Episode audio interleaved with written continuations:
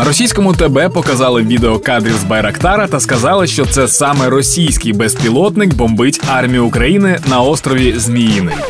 Пропаганда деградувала до рівня одноклітинної, але росіяни все ще залюбки це хавають. Думаю, за тиждень можна піти далі, сказати: «Вообще, це наш флаг жовто-голубой, а українців триколор. Так і до правди дійти можна. Вообще-то это мы фашисты, а украинцы нас победили, так що спецоперація по ліквідації фашистів виповнена. Ну а росіяни у все вірять, тому що не розбираються.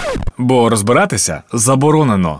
Минуло майже три місяці від початку війни. Я розумію, що хтось звик, хтось втомився, а хтось, не дивлячись ні на що, продовжує боротьбу. Тож давайте оберемо той третій варіант.